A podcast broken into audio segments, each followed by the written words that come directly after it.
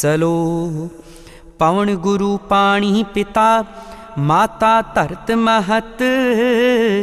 ਦਿਵਸ ਰਾਤ ਦੋਇ ਦਾਈ ਦਾਇਆ, ਖੇਲੇ ਸਗਲ ਜਗਤ। ਚੰਗਿਆਈਆਂ, ਬੁਰਿਆਈਆਂ, ਵਾਚੈ ਧਰਮ ਹਦੂਰ। ਕਰਮੀ ਆਪੋ ਆਪਣੀ, ਕੇ ਨੇੜੇ ਕੇ ਦੂਰ। ਜਿਨੀ ਨਾਮ ਧਿਆਇਆ गए मशक्कत काल नानक ते मुख उजले केती छुट्टी नाल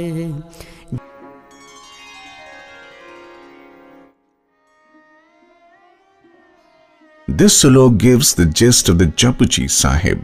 It tells man that the whole nature surrounding him is the source of his birth, feeding and Kurupadesh. Keeping these things in mind, keep thy actions pure and truthful. Good and evil have their own effects. Good actions take you near the Godhead, the realization of the divine within, and evil actions take you farther away.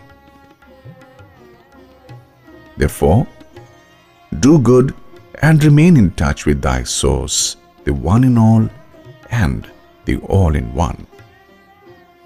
But right actions do not lead to complete freedom at one end. Therefore, along with righteous actions in the worldly dealings, meditate on the divine name at least three hours before daybreak with such devotion that God's name ever dwells in thy heart. Thus your face will shine with divine light. You will be free from birth and rebirth and lead many more to the goal of freedom. Man is here taken as a child.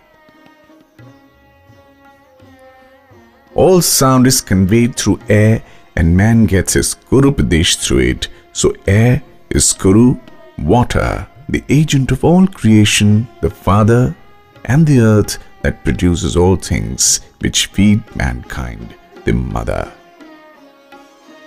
Day and night are the male and female nurses.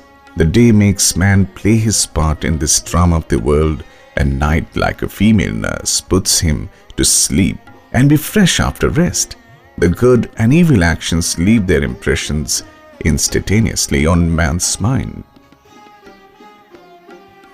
Good actions lead one near the divine source, the divine within, and the evil actions remove him farther away.